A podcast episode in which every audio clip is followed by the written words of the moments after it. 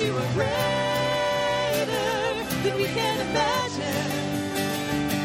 You are too beautiful for us to fathom. Oh, you are great and greatly to be praised. Oh, you are great.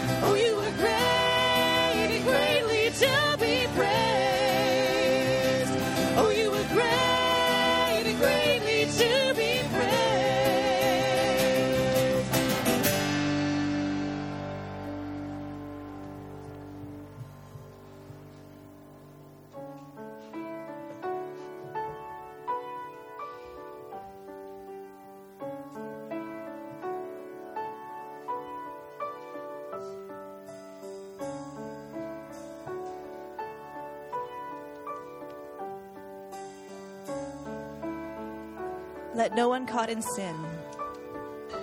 Let no one caught in sin remain inside the lie of inward shame, but fix our eyes upon the cross and run to Him who showed.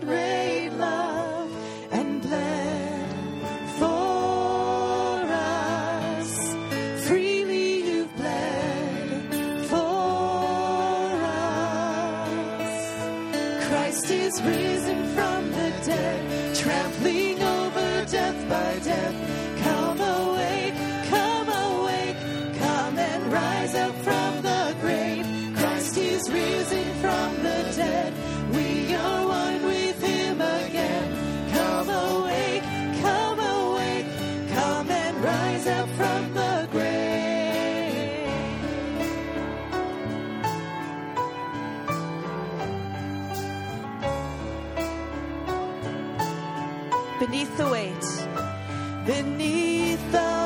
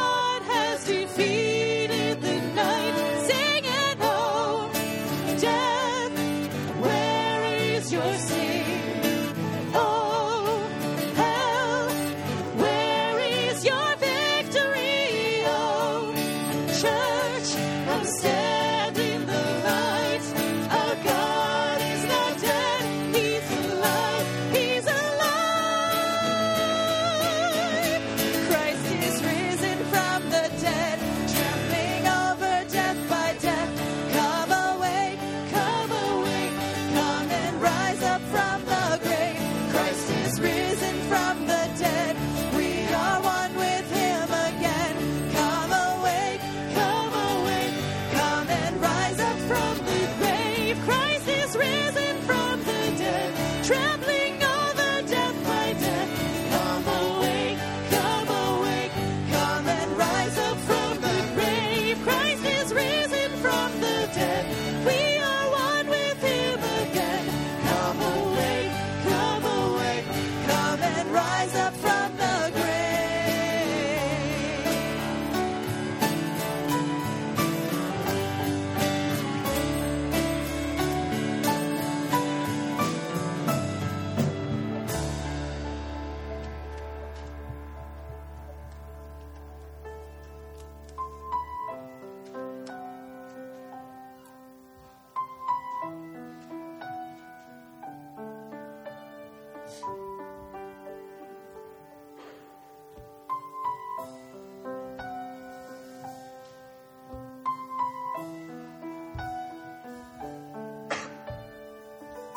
seated above.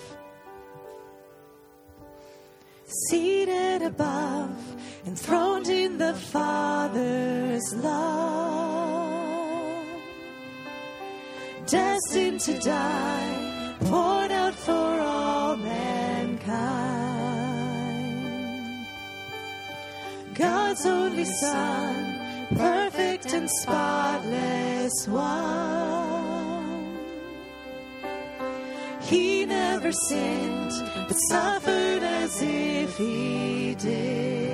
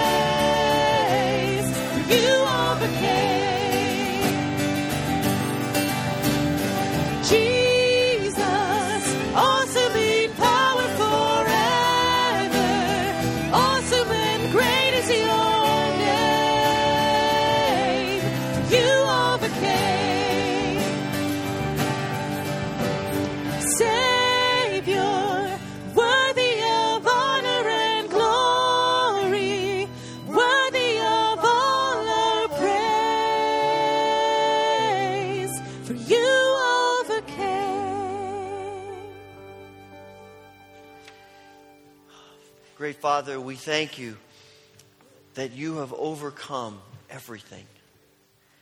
Through Christ, you have defeated our greatest enemies.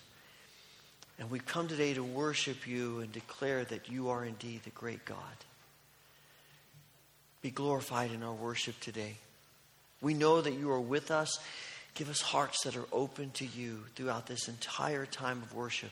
And we pray this through Christ Jesus. Amen. Take a moment, share a word of greeting with others who are here in worship today.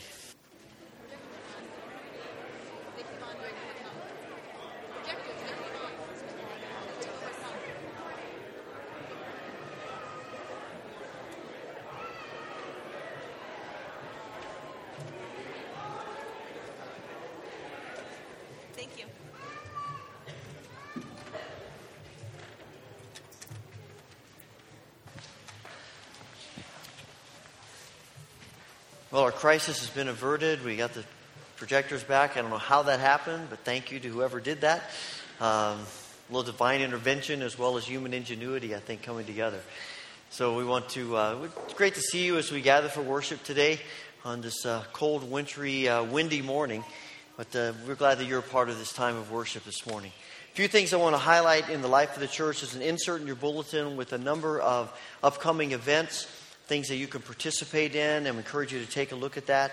I uh, just want to highlight the small groups, uh, many of which will begin next week. And uh, we'd love to have you involved in a small group. You see information there. If you have questions about the groups, uh, contact uh, any of the pastors, but my, Pastor Mike Jordan oversees these, so he would probably have the most information for you. But we'd love to have you involved in the group. So please take note of that. If you haven't been, this is a great time to join. Tonight at 6 o'clock, we have the privilege of baptizing uh, 12 of our young people. Uh, many of them are students at the academy. And it's going to be a, a great night of uh, coming together and celebrating what God's doing in their lives. So we encourage you to be here at 6 o'clock uh, for this exciting service of baptism. Wednesday evening, all of our ministries are up and running on regular schedule. Next Sunday morning, our regular schedule of worship at 8.20, 9.40, and 11. And there are always concerns for prayer that uh, we want to remember the things listed in the bulletin, other things happening in our lives, in the world. And uh, the great thing is that we know when we pray, God hears us. And uh, we want to bring to Him each of these burdens and these concerns that uh, are a part of our world and of our lives.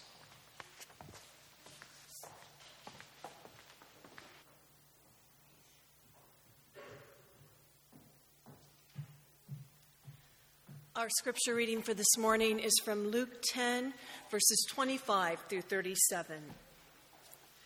On one occasion, an expert in the law stood up to test Jesus. Teacher, he asked, what must I do to inherit eternal life? What is written in the law? He replied. How do you read it? He answered, Love the Lord your God with all your heart and with all your soul and with all your strength and with all your mind, and love your neighbor as yourself. You have answered correctly, Jesus replied. Do this, and you will live. But he wanted to justify himself, so he asked Jesus, And who is my neighbor?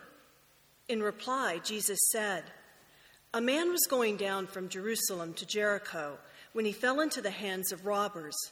They stripped him of his clothes beat him, and went away, leaving him half dead.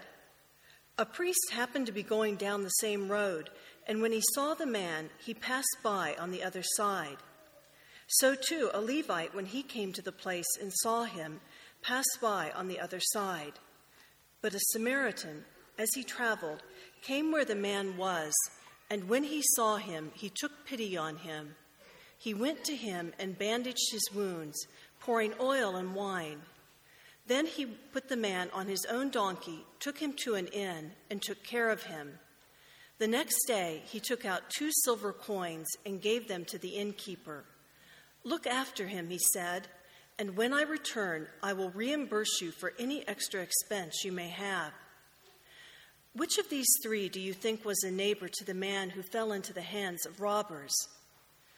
The expert in the law replied, the one who had mercy on him. Jesus told him, Go and do likewise. May God add his blessing to the reading of his word. As the ushers come forward to assist us in the giving of our tithes and offerings, children ages 2 through 5 are dismissed for Children's Church, which meets on the first floor of the Christian Education Building.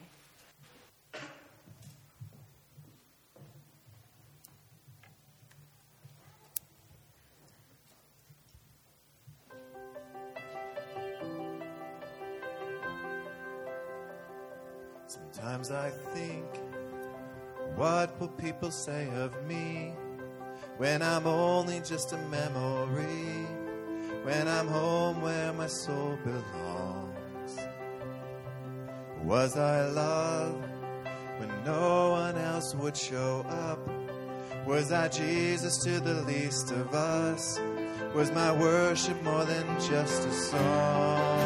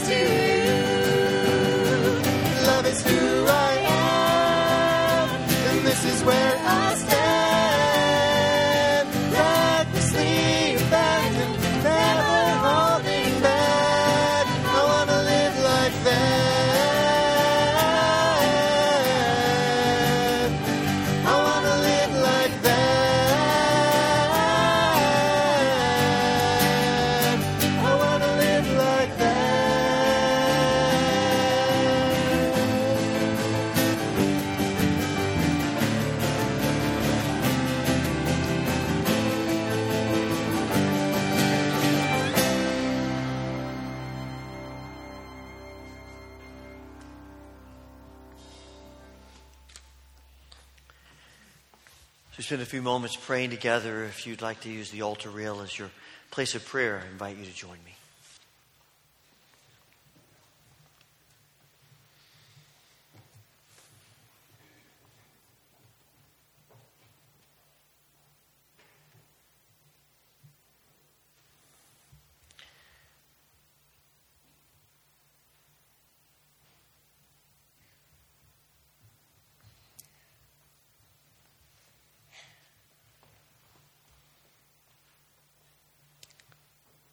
Father, we come today admitting that we wrestle so often with divided hearts. We're burdened about the ongoing clamor of war and hatred and violence and grief that infects the earth, but we have to admit that too often we cling to pretty destructive behaviors. We talk about helping others, but we're often more interested in ourselves than anyone else. We proclaim the need for grace and then focus so much of our energy on our, our own brand of justice. In this moment of prayer, reveal our powerlessness to change and, and reveal to us your unlimited power to do everything. On this Sunday, when we specifically think about the sanctity of human life, Fill us with love and compassion for the unborn and for the born, for those who agree with us and for those who do not. And we pray that you will bring an end to the heinous disregard for all that you love. Fill us and our world with a new passion for life. Father, this is also a weekend when, when we remember the, the work and the influence of Dr. King. We thank you for, for the ways in which you used him to speak into our nation and into our hearts, so inflicted with bigotry and racism. And we ask, Father, that you will continue to heal our nation. And let it begin with the church. That we would be people who, who cross lines that so often divide us. That we would see people who are different from us the way you see them. And that we would be people of compassion and love and mercy and grace. Father, we come today facing all kinds of stuff in our lives. Some of it, truthfully, really frightens us. We're worried about where that diagnosis is going to lead, what that test is going to reveal. We're thinking today about people who are dear to us and have died. We miss them. We wonder about the tenuous nature of some of our relationships. Will healing ever come? And the pain is so deep.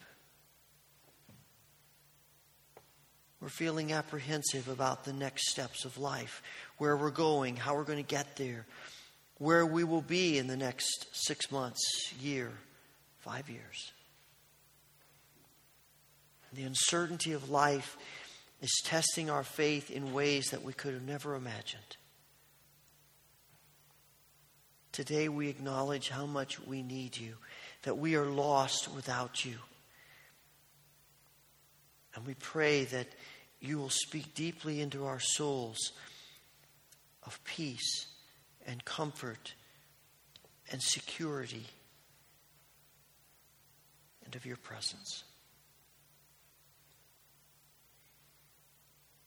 Father, we pray that you'll teach each of us this day and every day to focus on you, to rejoice in who you are and what you're doing in our lives and in this world, and deepen our realization that you are the rock of ages and that we can cling to you for strength and transformation and all that we need and all that we could dream of being. And we pray this through the grace and the mercy of our Lord Jesus Christ. Amen.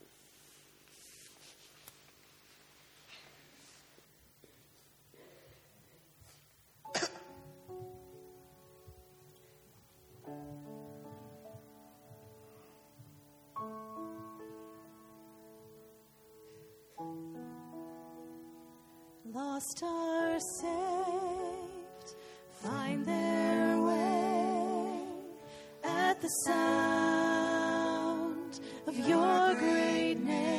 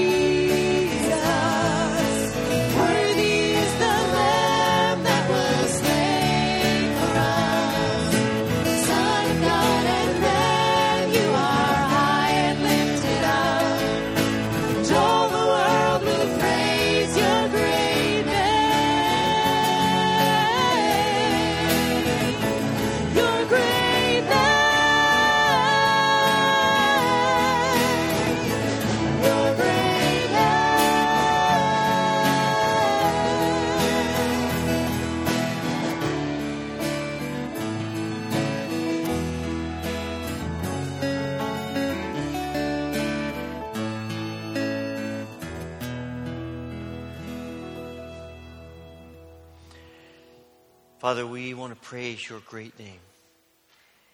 We realize that one of the ways we do that is to listen to you and to let your word grow deep within us. And we pray that this will indeed be what happens as we continue in our worship of you. And we pray this through Christ. Amen. Please be seated.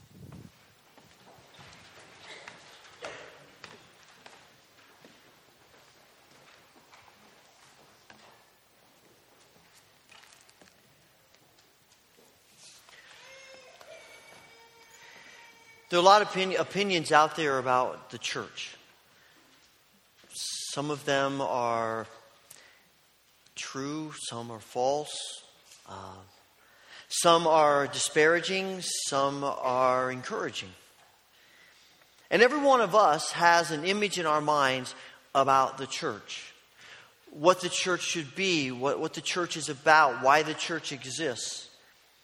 And it's not uncommon for local churches to step back periodically and ask ourselves, what does our church look like? What, what is it that, that makes the church where we are the church? About three or four years ago, uh, this is exactly what we did. Uh, the, the elders and, and the pastors got together and we created a, a small group of people to begin working on what is, what is it that we are as a church? What's our purpose? What's our vision? And we, what came out of that eventually was uh, a, through a series of over probably eight, nine months, uh, a recommendation we made to, to the church as a whole, and we tinkered with that and we talked about it. And eventually we came out with the bookmark that's in your bulletin today. And we've distributed these before, but wanted to, to give them out to you again today, and hopefully you'll take that with you and keep that in front of you.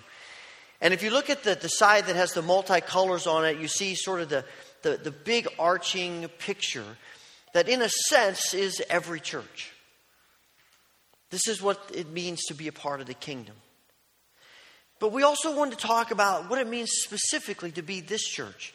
And on the back side of that, we were specifically thinking about our vision not so much what we are, but what God wants us to be.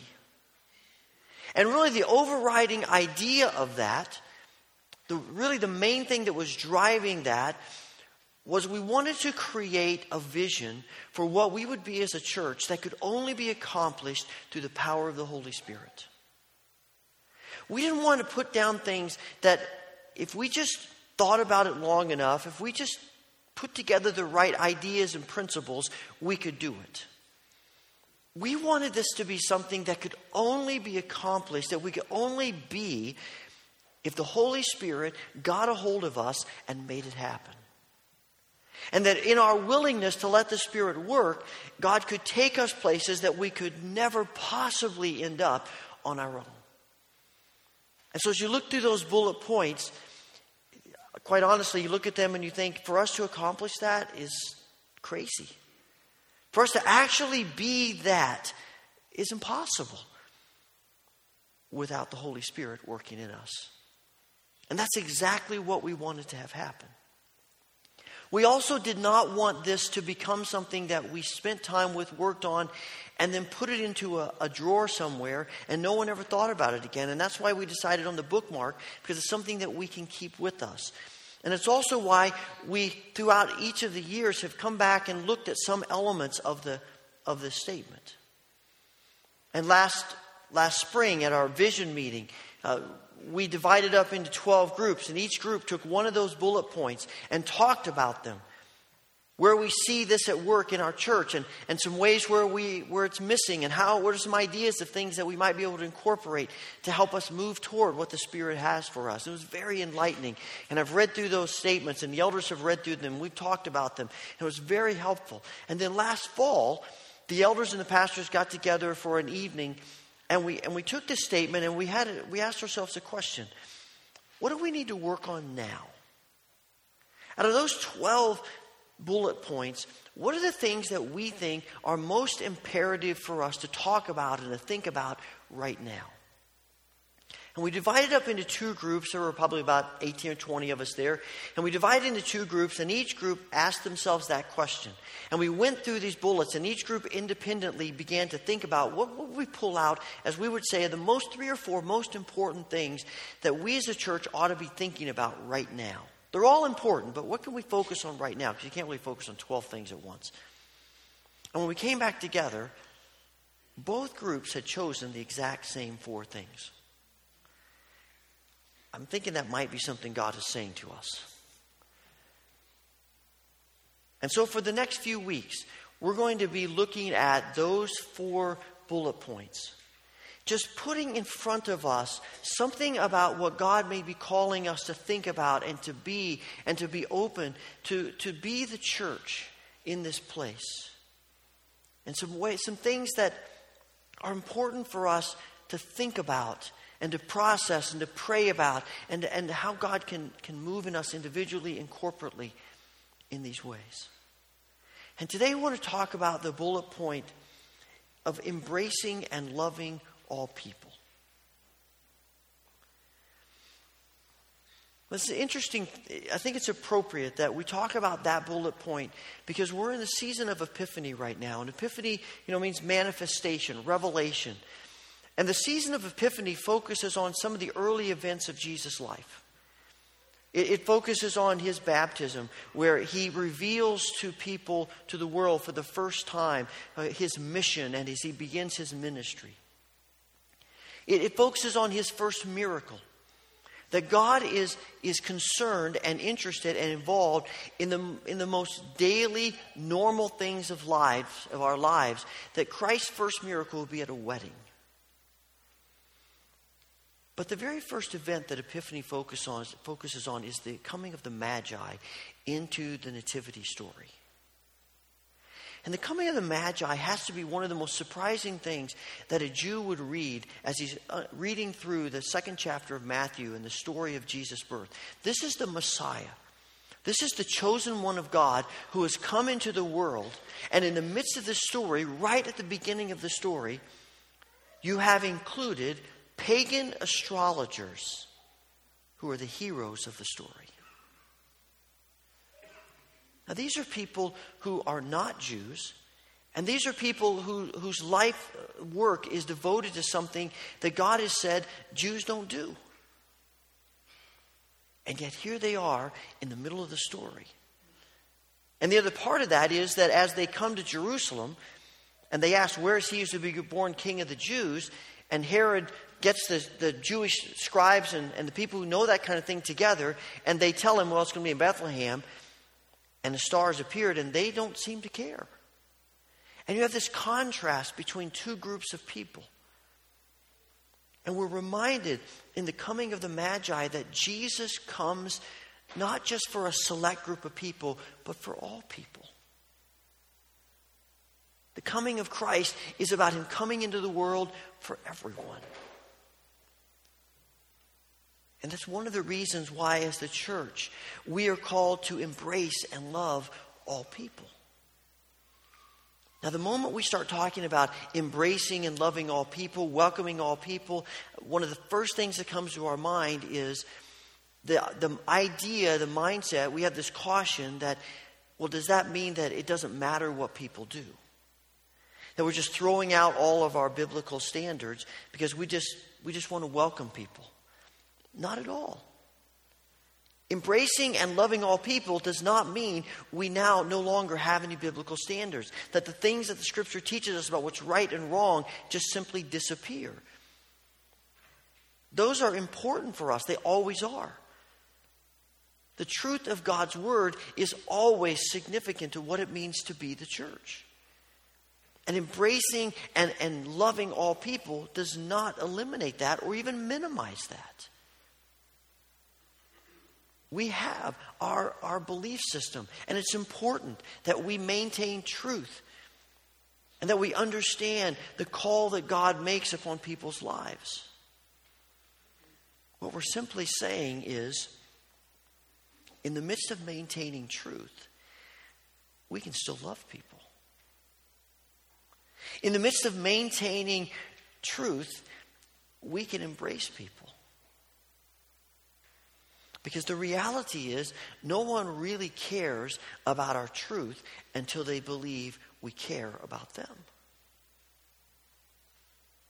And in the church, we embrace and love each other, even when we disagree, even when we have differences of opinion. Because that's what the kingdom does. What we do in the kingdom.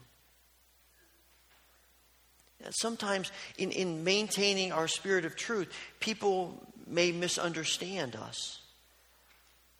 But I've also come to realize that most of the time, people aren't misunderstanding us. They're getting the message that we're trying to send.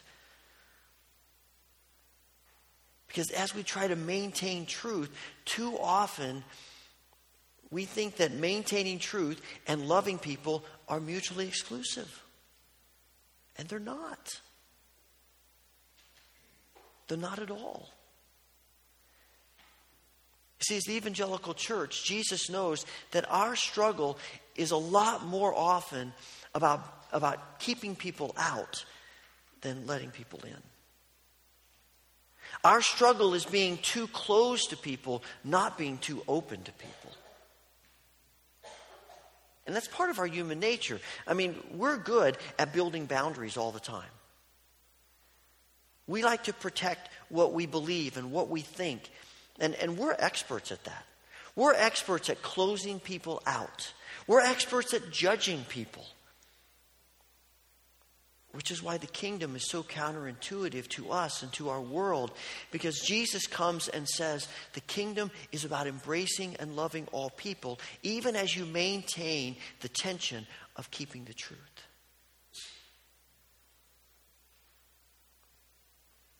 We love people, we care for people. See, our problem is we think the kingdom is about being right. And Jesus tells us the kingdom is about being loving. We think the kingdom is about winning, about making sure that people understand our opinion, about making sure that people agree with our opinion. And Jesus keeps telling us the kingdom is about love. Because the only way people are going to listen to our opinion, the only way people are going to take heed to the truths of, of, of who Christ is, is if they first believe they are loved. I'm convinced that there are very, very few people who reject Christ on what they would say as intellectual grounds, really do that because of intellectual arguments. When you begin to uncover the layers of, of, of their disagreements, I have found that most of the time, what's underneath that is some kind of emotional response where a Christian has hurt them, or the church has snubbed them, or they have felt rejected unloved by people who follow Christ. And it's just made it easy to believe that the, the principles of Christ in the church are wrong. Something in us seems to default toward judgment rather than toward love. And it's contrary to the kingdom. Earlier this fall, there was an article in the New York Times about uh, an event that the, the Southern Poverty Law Center had, been, had instituted. It's the 11th year they've done it, called Mix It Up at Lunch Day. I don't know if any of you heard of that. This was the first I had heard about it. But it's designed as a program for to as an, a, program to, to minimize and uh, hopefully eliminate bullying in schools. And so what they what they do on this day is they bring school children and at lunchtime they they, they sit pe- school children in places and with people that they would normally never interact with. And it might be because of socioeconomic differences, it might be racial differences, it, it might be all kinds of whatever the differences may be. They try to, to sit students together for lunch on this one day with people that they would never interact with otherwise. And in the, in the process of that, maybe get to know them a little bit because it's a lot harder to bully someone that you have a relationship with. In the midst of that, there was an, uh, an evangelical parachurch group that sent an email out to all of their followers that said, on this day, I think it was October 30th, uh, this program is really just a veiled threat to, to make homosexual behavior um, and homosexual lifestyle uh, common mainstream in the public schools. So on this day, boycott it and keep your children home. And this organization says that their, their goal is to fight ungo- the rising ungodliness in our nation. Which, as I interpret that, it means godliness is believing the way they believe, agreeing with them, and ungodliness is not. Now, I don't know. I can't tell you whether this is some kind of veiled if they're right, if there is some, something underneath the surface going on in this thing, I don't know that. But what bothered me as I read this article is that there was a natural rush to judgment. Rather than thinking, maybe this is something that we can work with. This is, these are people trying to bring folks, kids together to stop something that we all want to stop. And when it all boiled down, the people who looked loving was not this evangelical group.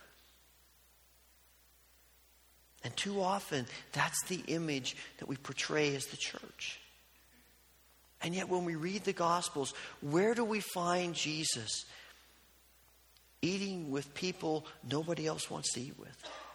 Hanging out with outcasts, and in the words of, of the people around them, sinners. We continually find Jesus welcoming and loving people that he shouldn't welcome and love. And yet, Jesus is able to maintain that tension of welcoming folks and truth, embracing people and truth. And it's the call of the church. You come to the story of the Good Samaritan. And, you know, you have this teacher in the law comes to Jesus, and he asks two questions. The first question is, How do I inherit eternal life? And the second question is, Who's my neighbor? He must not have been around Jesus very much because if it were me, I don't think I'd be asking Jesus questions that I thought might put him in a bad light. It always ends up bad for the person who asks the question. It always comes back on you. And, there, and Jesus is saying to him, these two questions are connected. Eternal life and understanding who your neighbor is are connected. And he says, you know, he says, Jesus says, Well, what do you think? And he says, Love the Lord your God with your heart, soul, mind, and strength. Love your neighbor as yourself. And Jesus said, That's right. But it's not enough. So the guy says, So who's my neighbor? And Jesus tells him the story. It's a little hard for us to grasp how radical this story is. Samaritans and Jews, sworn enemies. They hate each other. And particularly Jews toward the Samaritans, but they both, they, they, they dislike each other immensely. I was trying to put that in the context of our lives, and I, all I could think of is something like this an American's walking down the road, and, and he's attacked and beaten and left for dead. And a Catholic priest walks by and walks on the other side of the road. An evangelical pastor walks by and walks on the other side of the road. And a Muslim man walks by and he stops and he helps him and he binds up his wounds and he takes him to the hospital and he pays for everything. That sort of makes us cringe, doesn't it?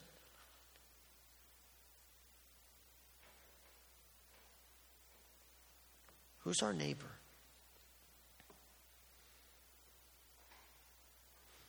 Think this story not only talks to us about caring for people, but it talks to us about what it means to embrace and love people. There's compassion here. There's compassion for, there's a sense growing inside of us that this person's in need and we cannot not help them.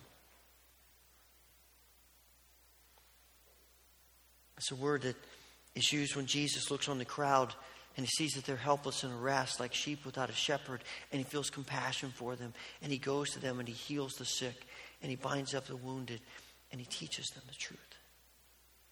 And it's the word used in the parable about the master whose slave owes him an, an exorbitant amount of money he could never repay in four lifetimes and he has compassion on him and he forgives the debt. And it's the word used for the prodigal son's father that when he sees his son walking up the road, he has compassion on him and he runs to him and he throws his arms around him and he says, Son, I'm so glad to have you home. Forget about everything else. It's that compassion, it's involvement. You can't love people without being involved. There has to be action. It's not enough to say, I love those people. I love that person. It doesn't mean anything until we see it. Loving with our words is hollow. Love is only love when it comes out of us in action, in sacrifice, in giving, in going beyond what is comfortable for us just like the Samaritan in the story. When we ask ourselves, who is my neighbor? When I think of neighbors, I think of the people that lived around us at our home at 1701 North Thomas Avenue in Evansville, Indiana, when I was growing up. And, and I think about the, the guys who lived next to me in the dorm that played their music you know, till one in the morning when I tried to sleep. Or the guy next door who we nicknamed Mooch because he would always get into your room and steal stuff out of the care packages that your family had sent you. Or I think about the, the woman that lived, her house was right on the parking lot of the church where we were, lived in Wisconsin. And, and when you talk about eccentric, my goodness, I mean, I went into her house a few times and she had stacks of newspapers that, for 50 years all around her house. And those little shopper things that you get in the in the mailbox. She had years and years of those. Many of them still in the plastic cellophane wrappers, and it was just amazing. And but we kind of built a relationship, and as her as her mind began to to have struggle, she she couldn't quite get grasp things all the time. And her daughter told me that she said she, my mom really likes you guys. But she said she told me one day she feels really sorry for you because obviously the church doesn't pay you enough money. Because every Sunday you got to fill the parking lot up with cars and you have to sell them all off. And every Sunday you're coming back and doing the same thing over and over again in order to supplement your income. By the way, you might as well hand your keys to the usher as you leave this morning. You won't be needing them. You know, we, we think about our neighbor and we think about those people. And of course, Jesus is telling us it's got to be bigger than that, it's got to be more than that. Maybe it's the people that we have a difficult time loving, caring for. People who are diametrically opposed to us ideologically. People who, who may treat us with unkindness. Those are our neighbors. And the hard thing about this is that Jesus continues to call the church to behavior that is not natural, in ourselves. He is calling us to behavior that can only take place in the supernatural. That we embrace and love not just the people that are easy to embrace and love, but particularly the people who are not. That's what sets us apart as the church. That we embrace and love people that other people don't. That we would naturally not. But how else will they ever realize that Jesus has something for them that nobody else has? How else will they know? That there's more to life than how they're living because Jesus wants to do something transformational in them. How will they know that? And it's not that we love people in order to bring them to Jesus. We just love people. See, if we love people to bring them to Jesus, we'll always end up being manipulative. We use any means possible to get them to Jesus, even things that wouldn't please Jesus. Because our goal is getting them to Jesus. But when I read through the Gospels, I just see Jesus loving people. And out of that love, people respond. They're open, they, they want Him. It's that spirit of love. And I think what we sometimes miss is that there is a direct correlation, a direct connection between our relationship with God and how we embrace and love other people. We have it into our minds that our relationship with God, that's essential. Our relationship with people, that's negotiable.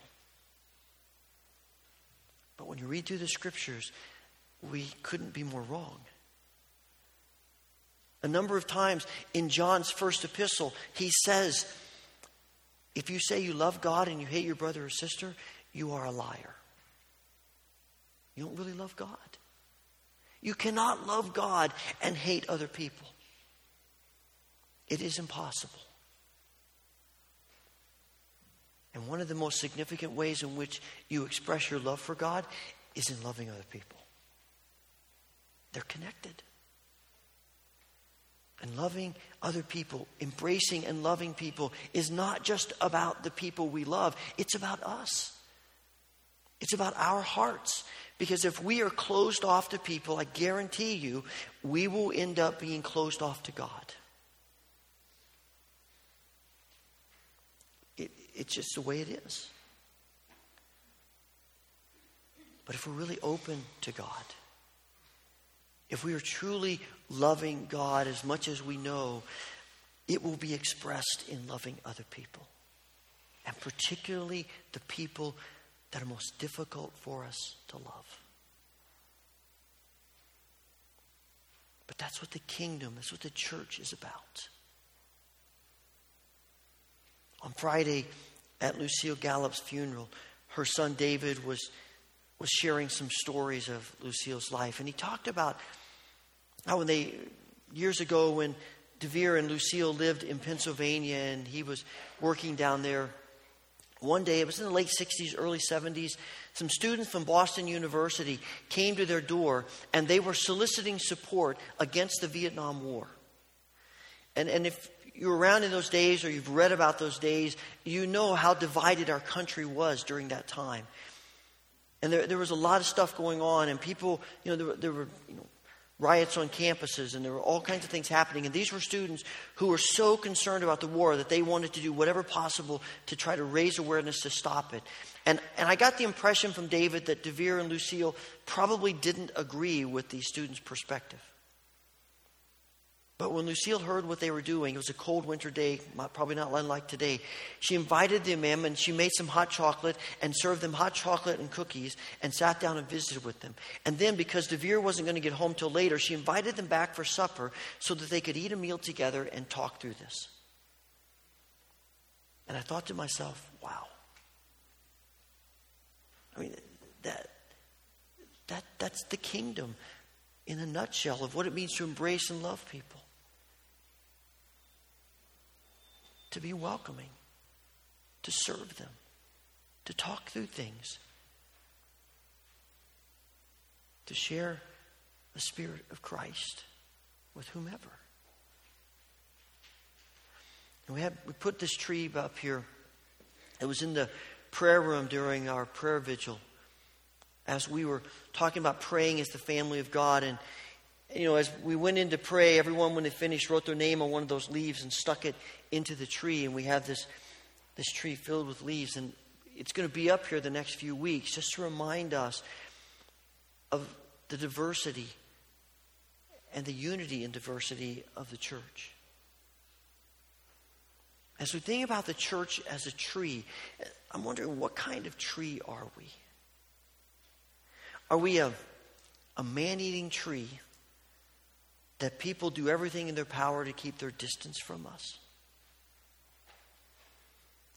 Or are we an apple tree that has such luscious fruit on it, people can't stay away? The answer to that question has eternal significance for others and for us. I want us to take a moment and to think about think about the, the person, the group of people that you find difficult to love. That you would find it difficult to, to live out this call to embrace and love all people. And as though that person or group of people comes to mind, ask God to change your heart and to change us as the church in this place.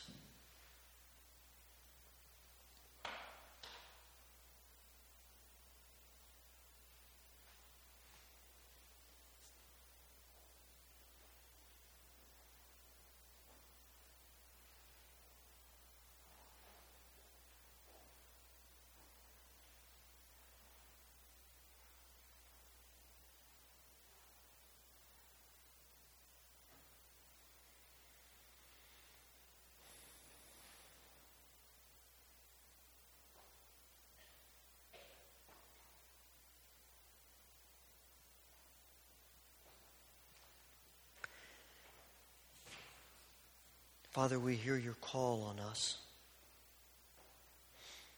And you know our struggle. Change us. Change us as individuals.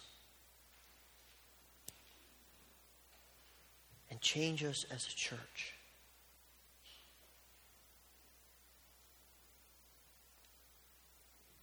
Lord, we want our reputation to be the reputation of Jesus.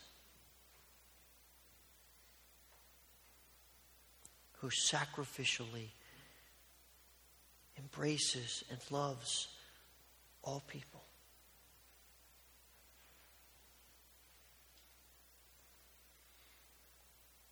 And we pray this through Christ. Amen.